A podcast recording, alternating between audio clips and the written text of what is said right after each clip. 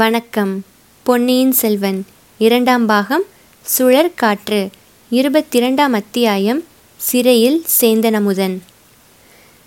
தஞ்சை கோட்டைக்குள் பொற்காசுகள் வார்ப்படம் செய்யும் தங்கச்சாலை மற்றொரு சிறிய கோட்டை போல அமைந்திருந்தது. தங்கச்சாலைக்கு வெளிப்புறத்தில் கட்டுக்காவல் தஞ்சை கோட்டை வாசலில் உள்ளது போலவே வெகு பலமாய் இருந்தது.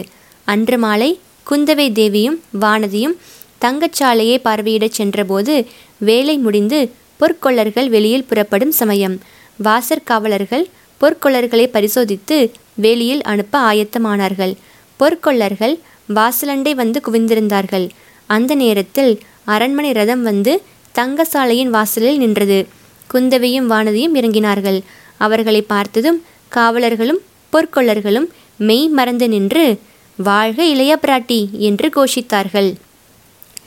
தங்கசாலையின் தலைவர் ஓடி வந்து அரசகுமாரிகளை ஆர்வத்துடன் வரவேற்றார். உள்ளே அழைத்துச் சென்று பொன்னை காய்ச்சும் அக்கினி குண்டம், நாணய வார்ப்படம் செய்யும் அச்சுக்கள், அச்சிட்ட நாணயங்கள் முதலியவற்றை காட்டினார். அன்றைய தினம் வார்ப்படமான தங்க நாணயங்கள் ஒரு பக்கத்தில் கும்பலாக கிடந்தன.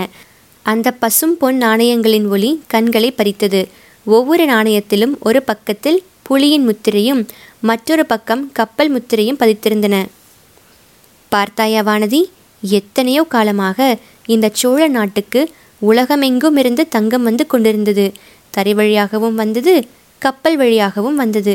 இதுவரை அவ்வளவு தங்கத்தையும் சுமக்கும் பொறுப்பு சோழ நாட்டு பெண்குலத்துக்கே இருந்து வந்தது. ஆபரணங்களை செய்து போட்டுக்கொண்டு தூக்க முடியாமல் தூக்கி வந்தார்கள். கொஞ்ச காலமாக சோழ நாட்டு பெண்களுக்கு அந்த பாரம் குறைந்து வருகிறது. நம் தனாதிகாரி பழுவேட்டரையர் இம்மாதிரி கண்ணை பறிக்கும் தங்க நாணயங்களை வார்ப்படம் செய்ய ஏற்பாடு பண்ணிவிட்டார் என்று குந்தவை சொன்னாள். அக்கா, இதனால் என்ன சௌகரியம் என்று வானதி கேட்டாள். என்ன சௌகரியமா? நீ ஒன்றுமே தெரியாத பெண்ணடி.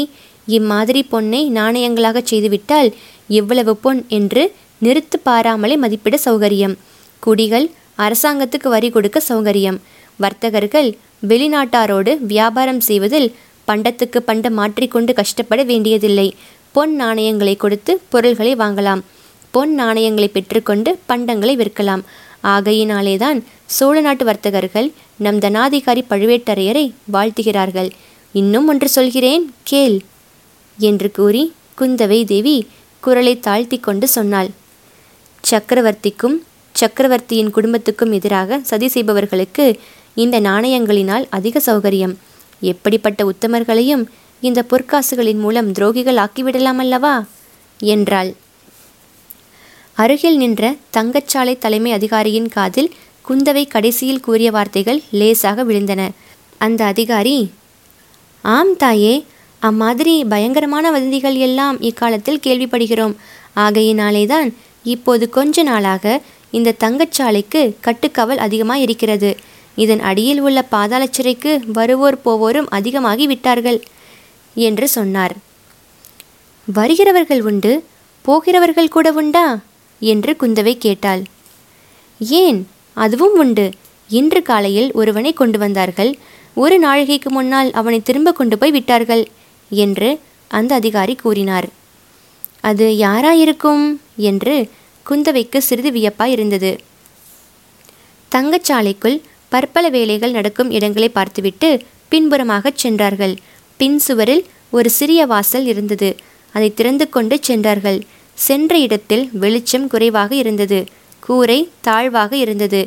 நாலு புறம் இருந்தும் கேட்டவர்கள் ரோமம் சிலிர்க்கும்படியான உருமல் சத்தம் கேட்டது. ஒரு சேவகன் தீவர்த்தி பிடித்து கொண்டு நின்றான். அதன் வெளிச்சத்தில் நாலு புறமும் உற்று பார்த்தபோது பல கூண்டுகளும் அவற்றுக்குள்ளே அடைப்பட்ட புலிகளும் இருப்பது தெரிந்தது. அவற்றில் சில வேங்கை புலிகள், சில சிறுத்தை புலிகள், சில படுத்திருந்தன. சில கூண்டுக்குள் முன்னும் பின்னும் உலாவிக் கொண்டிருந்தன. அவற்றின் கண்கள் அந்த இடத்தின் மங்கலான வெளிச்சத்தில் நெருப்பு தணல்களைப் போல் ஒளிர்ந்தன. குந்தவை வானதியின் கரத்தை கெட்டியாக பிடித்து கொண்டு, அடியே, பயமா இருக்கிறதா? இங்கே மூர்ச்சை போட்டு விழுந்து வைக்காதே என்றாள். வானதி லேசாக சிரித்துவிட்டு, புலியை கண்டு என்ன பயம் அக்கா? புலி நம்முடைய குலத்தின் காவலன் அல்லவா என்றாள். சில சமயம் காவலர்களே எதிரிகளுடன் சேர்ந்து விடுவார்கள் அல்லவா? அப்போது அபாயம் அதிகமாயிற்றே. இல்லை அக்கா, மனித காவலர்கள் அப்படி ஒருவேளை துரோகம் செய்யலாம், இந்த புலிகள் அப்படி செய்ய மாட்டா. சொல்வதற்கில்லை, இந்த புலிகள் எத்தனையோ இராஜாங்க துரோகிகளை சாப்பிட்டிருக்கின்றன. அவர்களுடைய இரத்தம் இந்த புலிகள் உடம்பில் கலந்திருக்கும் அல்லவா? பயமே இல்லை என்று சற்றுமுன் கூறிய வானதியின் உடம்பு இப்போது சிறிது நடுங்கத்தான் செய்தது. அக்கா, என்ன சொல்கிறீர்கள்? உயிருள்ள மனிதர்களை இந்த புலிகளுக்கு இரையாக கொடுப்பார்களா என்ன என்று கேட்டாள். அப்படி செய்ய மாட்டார்கள். இந்த தங்கச்சாலைக்கு அடியில் பாதாளச்சிறை இருக்கிறது என்று சொன்னேன் அல்லவா? அதற்குள் போவதற்கும் வருவதற்கும் ஒரே வழிதான். அந்த வழி இந்த புலி மண்டபத்தில் இருக்கிறது. சிறைக்குள்ளிருந்து யாராவது தப்பித்து வர முயன்றால் இந்த மண்டபத்துக்குள்ளே தான் வர வேண்டும். அப்போது புலிக்கு இரையாவார்கள். சிவசிவா, என்ன கொடூரம்! இராஜாங்கம் என்றால் அப்படித்தான். கருணையும் உண்டு, கொடூரமும் உண்டு. வானதி, ஒரு சமயத்தில் என்னையே இந்த பாதாளச்சிறையில் அடைத்தாலும் அடைத்து விடுவார்கள்.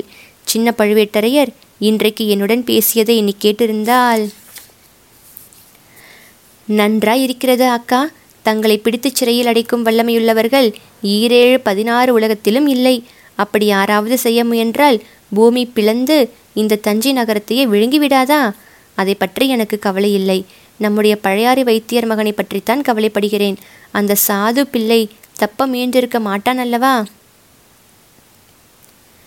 சாது பிள்ளைதான். ஆனால் யார் எப்போது எப்படி மாறுவார்கள் என்று சொல்ல முடிவதில்லையே. புலிகளின் உருமல் கோஷம் இன்னும் அதிகமாயிற்று. காவலனை பார்த்து, புலிகளுக்கு ரொம்ப கோபம் போலிருக்கிறதே என்றாள் குந்தவை. இல்லை தாயே, சக்கரவர்த்தியின் திருக்குமாரியை இவை வாழ்த்தி வரவேற்கின்றன என்று காவலன் சமத்காரமாய் மறுமொழி கூறினான். நல்ல வரவேற்பு என்றாள் குந்தவை. அதோடு புலிகளுக்கு இரை போடும் சமயம் நெருங்கிவிட்டது. இரையை நினைத்து உருமுகின்றன. அப்படியானால் நாம் சீக்கிரம் போய்விடலாம். சிறையின் வாசல் எங்கே இருக்கிறது? மண்டபத்தின் ஒரு மூலைக்கு இதற்குள் அவர்கள் வந்திருந்தார்கள். அங்கிருந்த புலிக்கூண்டு ஒன்றை காவலர்கள் அப்பால் நகர்த்தினார்கள். அங்கே தரையில் பதித்திருந்த கதவு ஒன்று காணப்பட்டது. இரண்டு ஆட்கள் குனிந்து கதவை வெளிப்புறமாக திறந்தார்கள். உள்ளே சில படிக்கட்டுகள் காணப்பட்டன. அவற்றின் வழியாக ஒவ்வொருவராக இறங்கிச் சென்றார்கள். இருள் அதிகமாயிற்று. இரு சேவகர்கள் பிடித்திருந்த இரண்டு தீவர்த்திகளிலிருந்து புகையினால் மங்கிய வெளிச்சம் வந்து கொண்டிருந்தது. குறுக்கும் நெடுக்குமாக சென்ற குறுகிய பாதைகளின் வழியாக அவர்கள் ஒற்றை வரிசையில் போக வேண்டி இருந்தது. அங்கே புலிகளின் பயங்கர உருமல் ரோமம் சிலிர்க்கச் செய்தது என்றால், இங்கே நாலு புறத்திலும் எழுந்த தீனமான சோகமயமான மனித குரல்கள் உள்ளம் பதறி உடல் நடுங்கச் செய்தன. ஆனால் அந்த தீன குரல்களுக்கு மத்தியில் விந்தை விந்தை ஓர் இனிய குரல் இசைத்ததும் கேட்டது. பொன்னார் மேனியனே, புலித்தோலை அரை கசைத்து மின்னார் செஞ்சடை மேல் மிளிர்கொன்றை அணிந்தவனே. அந்த பாதாளச்சிறையில் இருந்த அறைகள் ஒரு வரிசையாக இல்லை, முன்னும் பின்னும் கோணலும் மாணலுமாக இருந்தன. ஒவ்வொரு அறை வாசலிலும் சென்று காவலன் தீவர்த்தியை உயர்த்தி பிடித்தான். சில அறைகளில் உள்ளே ஒருவனே இருந்தான், சிலவற்றில் இருவர் இருந்தார்கள். சில அறைகளில் இருந்தவர்களை சுவரில் அடித்திருந்த ஆணி வளையத்தில் சேர்த்து சங்கிலியால் கட்டியிருந்தது. சில அறைகளில் அவ்விதம் கட்டாமல் சுயேட்சையாக விடப்பட்டிருந்தார்கள். ஒவ்வொரு அறையிலும் இருந்தவர்களின் முகம் தெரிந்ததும் குந்தவை தேவி தலையை அசைக்க எல்லோரும் மேலே சென்றார்கள். நடுவில் ஒரு சமயம் வானதி, இது என்ன கொடுமை? இவர்களை எதற்காக இப்படி அடித்திருக்கிறது? நீதி விசாரணை ஒன்றும் கிடையாதா என்று கேட்டாள். அதற்கு குந்தவை, சாதாரண குற்றங்களுக்கு நீதி விசாரணை எல்லாம் உண்டு. ஆனால் இராஜாங்கத்துக்கு எதிராக சதி செய்தவர்கள், வெளிநாட்டு ஒற்றர்கள், ஒற்றர்களுக்கு உதவியவர்கள், இவர்களைத்தான் இங்கே போடுவார்கள். அவர்களிடமிருந்து தெரிய வேண்டிய உண்மை தெரிந்துவிட்டால் வெளியே விட்டுவிடுவார்கள். ஆனால் சிலரிடமிருந்து உண்மை ஒன்றும் தெரிவதில்லை. ஏதாவது இருந்தால்தானே சொல்லுவார்கள். அவர்கள் பாடு கஷ்டந்தான் என்றாள். இதற்குள்ளாக பொன்னார் மேனியனே பாட்டு மிகச் சமீபத்தில் கேட்க தொடங்கியிருந்தது. அந்த அறையில் சென்று தீவர்த்தியை தூக்கி பிடித்தபோது அங்கே ஒரு சிறு பிள்ளை இருப்பது தெரிந்தது. ஏற்கனவே நமக்கு தெரிந்த பிள்ளைதான் அவன், சேந்தன் அமுதன். அவனுடைய குற்றமற்ற பால்வடியும் பச்சை பிள்ளை முகம் இளவரசிகளுடைய கவனத்தை கவர்ந்தது. அவனை குந்தவை பார்த்து, பாடிக்கொண்டிருந்தது நீதானா என்று கேட்டாள். ஆம் தாயே என்றான். உற்சாகமாயிருக்கிறாய் போலிருக்கிறது. உற்சாகத்துக்கு என்ன குறைவு அம்மா? எங்கும் நிறைந்த இறைவன் இங்கேயும் என்னுடன் இருக்கிறார். பெரிய ஞானி போல பேசுகிறாயே, நீ யாரப்பா? வெளியில் என்ன செய்து கொண்டிருந்தாய்? நான் பெரிய ஞானியும் இல்லை, சின்ன ஞானியும் இல்லை அம்மா. வெளியில் இருக்கும்போது பூமாலை புனைந்து இறைவனுக்கு சமர்ப்பித்து கொண்டிருந்தேன். இங்கே பாமாலை புனைந்து மனதிருப்தி அடைகிறேன். நீ ஞானி மட்டுமல்ல, புலவன் என்றும் தெரிகிறது. இந்த ஒரு பாடல்தான் உனக்கு தெரியுமா? இன்னும் பலவும் தெரியுமா? இன்னும் சில பாடல்களும் வரும். ஆனால் இங்கு வந்தது முதல் இதையே பாடிக்கொண்டிருக்கிறேன். ஏன்? இங்கு வரும்போது தங்கச்சாலையின் வழியாக வந்தேன். இதுவரை நான் பார்த்திராத பத்தரை மாற்று பசும்பொன் திரளை பார்த்தேன். அது பொன்னார் மேனியின் திருவுருவத்தை எனக்கு நினைவூட்டியது. அதிர்ஷ்டசாலி நீ. பொன்னை பார்த்தால் பலருக்கு பலவித ஆசைகள் உண்டாகின்றன. உனக்கு இறைவனின் திருமேனியின் பேரில் நினைவு சென்றது. உனக்கு உற்றார் உறவினர் யாரும் இல்லையா அப்பா? தாயார் மட்டும் இருக்கிறாள். தஞ்சை கோட்டைக்கு வெளியில் தாமரை குளத்தருகில் இருக்கிறாள். அந்த அம்மாள் பெயர்? வாணி அம்மை. நான் அந்த அம்மாளை பார்த்து நீ இங்கே உற்சாகமாக இருக்கிறாய் என்று சொல்கிறேன். பயனில்லையம்மா. என் தாய்க்கு காதும் கேளாது, பேசவும் முடியாது. ஓஹோ, உன் பெயர் சேந்தன் அமுதனா என்று இளைய பிராட்டி வியப்புடன் கேட்டாள். ஆமம்மா, இந்த ஏழையின் பெயர் தங்களுக்கு தெரிந்திருக்கிறதே. என்ன குற்றத்துக்காக உன்னை இங்கே கொண்டு வந்து சிறைப்படுத்தியிருக்கிறார்கள்? நேற்று வரை நான் செய்த குற்றம் இன்னதென்று எனக்கும் தெரியாமல் இருந்தது. இன்றைக்கு தான் தெரிந்தது. என்னவென்று தெரிந்தது? ஒற்றன் ஒருவனுக்கு உதவி செய்த குற்றத்துக்காக என்னை பிடித்து வந்து சிறைப்படுத்தி இருக்கிறார்கள் என்று தெரிந்தது. அது என்ன? எந்த ஒற்றனுக்கு நீ உதவி செய்தாய்? தஞ்சை கோட்டை வாசலில் ஒரு நாள் வெளியிலிருந்து வந்த பிரயாணி ஒருவனை சந்தித்தேன். அவன் இரவில் தங்க இடம் வேண்டும் என்று சொன்னான். என் வீட்டுக்கு அழைத்து போனேன். ஆனால் அவன் ஒற்றன் என்று நான் கனவிலும் நினைக்கவில்லை. அவன் பெயர் என்னவென்று தெரியுமா? தன் பெயர் வல்லவரையன் வந்தியத்தேவன் என்று அவன் சொன்னான். பழைய வானர் குலத்தைச் சேர்ந்தவன் என்றும் கூறினான். குந்தவையும் வானதியும் ஒருவரையொருவர் பார்த்து கொண்டார்கள். இருவருடைய உள்ளங்களும் ஒத்து பேசி கொண்டன. வானதி சேந்தன் அமுதனை பார்த்து, எல்லாம் விவரமாகச் சொல்லப்பா என்றாள். சேந்தன் அமுதன் அவ்விதமே கூறினான்.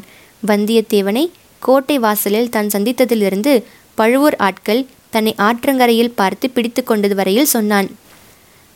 யாரோ முன்பின் தெரியாத ஒரு வழிபோக்கனை நம்பி நீ எதற்காக அவ்வளவு தூரம் உதவி செய்தாய் என்று வானதி கேட்டாள். தாயே, சிலரை பார்த்தால் உடனே நமக்கு பிடித்து போகிறது. அவர்களுக்காக உயிரையும் கொடுக்கலாம் என்று தோன்றுகிறது. காரணம் என்னவென்று சொல்வது? இன்னும் சிலரை பார்த்தால் அவர்களை கொன்றுவிடலாம் என்று தோன்றுகிறது. இன்றைக்கு ஒரு மனிதனை என்னோடு கொஞ்ச நேரம் அடைத்து வைத்திருந்தார்கள். அவன் பேரில் எனக்கு வந்த கோபத்துக்கு அளவில்லை. நல்ல வேளையாக சற்று நேரத்துக்கு முன்பு பழுவூர் இளையராணியின் ஆட்கள் வந்து அவனை விடுதலை செய்து கொண்டு போனார்கள். அதுவும் அப்படியா என்று குந்தவை பற்களினால் தன் செவ்விதழ்களை கடித்து கொண்டாள். அவளுடைய புருவங்கள் நெறிந்தன. ஆத்திர பெருமூச்சு வந்தது. அவ்வளவு அவசரமாக விடுதலையான மனிதன் யார் உனக்கு தெரியுமா என்று கேட்டாள். தெரியாமல் என்ன? யாரோ பழையாறை வைத்தியன் மகனாம். அப்படி என்ன அப்பா, அவன் தகாத வார்த்தைகளை சொன்னான். அவனை கொன்று விடலாமா என்று அவ்வளவு கோபம் உனக்கு வந்ததாக சொன்னாயே. கோடிக்கரையில் என் மாமன் மகள் பூங்குழலி இருக்கிறாள். அவளை பற்றி இவன் தகாத வார்த்தைகளை சொன்னான். அதனாலே தான் அவன் பேரில் எனக்கு அவ்வளவு கோபம் வந்தது. ஆனாலும் அவன் ஒரு நல்ல சமாச்சாரம் சொன்னபடியால் போனால் போகிறதென்று விட்டுவிட்டேன். அது என்ன அவ்வளவு நல்ல சமாச்சாரம் அப்பா? என்னுடைய நண்பன் வந்தியத்தேவனுடனே தான் இவன் கோடிக்கரைக்கு போனான். அங்கே இந்த சண்டாளன் என் சிநேகிதனுக்கு துரோகம் செய்து பழுவூர் ஆட்களிடம் பிடித்து கொடுத்துவிட பார்த்தான். அது முடியவில்லை. முடியவில்லையா? அப்படியானால் அந்த ஒற்றன் தப்பித்து கொண்டு விட்டானா என்று வானதியும் குந்தவியும் ஒரே குரலில் ஆர்வத்துடன் கேட்டார்கள். இதை தெரிந்து கொள்ளத்தானே அவர்கள் இந்த பாதாள சிறைக்குள்ளே வந்தது. ஆமாம் மணி, என் நண்பன் தப்பித்து கொண்டு போய்விட்டான். பூங்குழலி அவனை இரவில் படகில் ஏற்றிக்கொண்டு கடலில் இலங்கை தீவுக்கு சென்று விட்டாளாம். தேடி போனவர்கள் ஏமாந்தார்கள். இந்த பாதகனும் ஏமாந்தான். பெண்மணிகள் இருவரும் ஒருவரையொருவர் பார்த்து கொண்டார்கள். அவர்களுடைய உள்ளத்தில் ததும்பிய மகிழ்ச்சியை அவர்களுடைய முகமலர்கள் வெளியிட்டன. குந்தவை சேந்தன் அமுதனை பார்த்து, அப்பனே, ஒற்றன் ஒருவன் தப்பித்து கொண்டது பற்றி நீ இவ்வளவு சந்தோஷப்படுகிறாயே, உன்னை சிறையில் வைத்திருப்பது சரிதான் என்றாள். தாயே, அந்த குற்றத்துக்காக என்னை சிறையில் போடுவது சரியானால் உங்கள் இருவரையும் கூட எனக்கு பக்கத்தறையில் போட வேண்டுமே என்றான். பெண்மணிகள் இருவரும் நகைத்தார்கள். இருளடைந்த அந்த பாதாள சிறையில் சேந்தன் அமுதனுடைய பாட்டு எவ்வளவு விசித்திரமாய் இருந்ததோ அப்படி அவர்களுடைய சிரிப்பும் அபூர்வமாக ஒலித்தது. நீ வெகு கெட்டிக்காரன், மிக பொல்லாதவன். உன்னை இங்கே வைத்திருந்தால் நீ பாட்டு பாடியே இங்குள்ள மற்றவர்களையும் கெடுத்து விடுவாய். கோட்டை தலைவரிடம் சொல்லி உன்னை விடுதலை செய்ய பண்ணிவிட்டு மறுகாரியம் பார்க்க வேண்டும் என்றாள் குந்தவை. தாயே, அப்படி செய்ய வேண்டாம். அடுத்த அறையில் ஒரு மனிதன் இருக்கிறான். அவன் என்னிடம் தினம் நூறு தடவை நீ எனக்கு ஒரு பாட்டு சொல்லிக் கொடு, சொல்லிக் கொடுத்தால் பாண்டிய குலத்து மணிமகுடத்தையும் மாலையையும் இலங்கையில் எங்கே ஒழித்து வைத்திருக்கிறேன் என்று தெரிவிக்கிறேன் என்பதாக சொல்லிக் கொண்டிருக்கிறான். அந்த ரகசியத்தை நான் தெரிந்து கொள்ளும் வரையில் இங்கேயே விட்டு வைக்கச் சொல்லுங்கள் என்றான் சேந்தன் அமுதன். பாவம், அந்த மாதிரி உனக்கும் பைத்தியம் பிடிக்கும் வரையில் இங்கேயே இருப்பேன் என்கிறாயா? அப்புறம் உன் தாயார் வாணியம்மையின் கதி என்ன என்று கூறிவிட்டு இளைய பிராட்டி அங்கிருந்து புறப்பட மற்றவர்களும் சென்றார்கள். அரை நாழிகை நேரத்துக்கெல்லாம் சில சேவகர்கள் வந்து சேந்தன் அமுதனை பாதாள சிறையிலிருந்து விடுதலை செய்து தஞ்சை கோட்டை வாசலில் கொண்டு போய் விட்டார்கள்.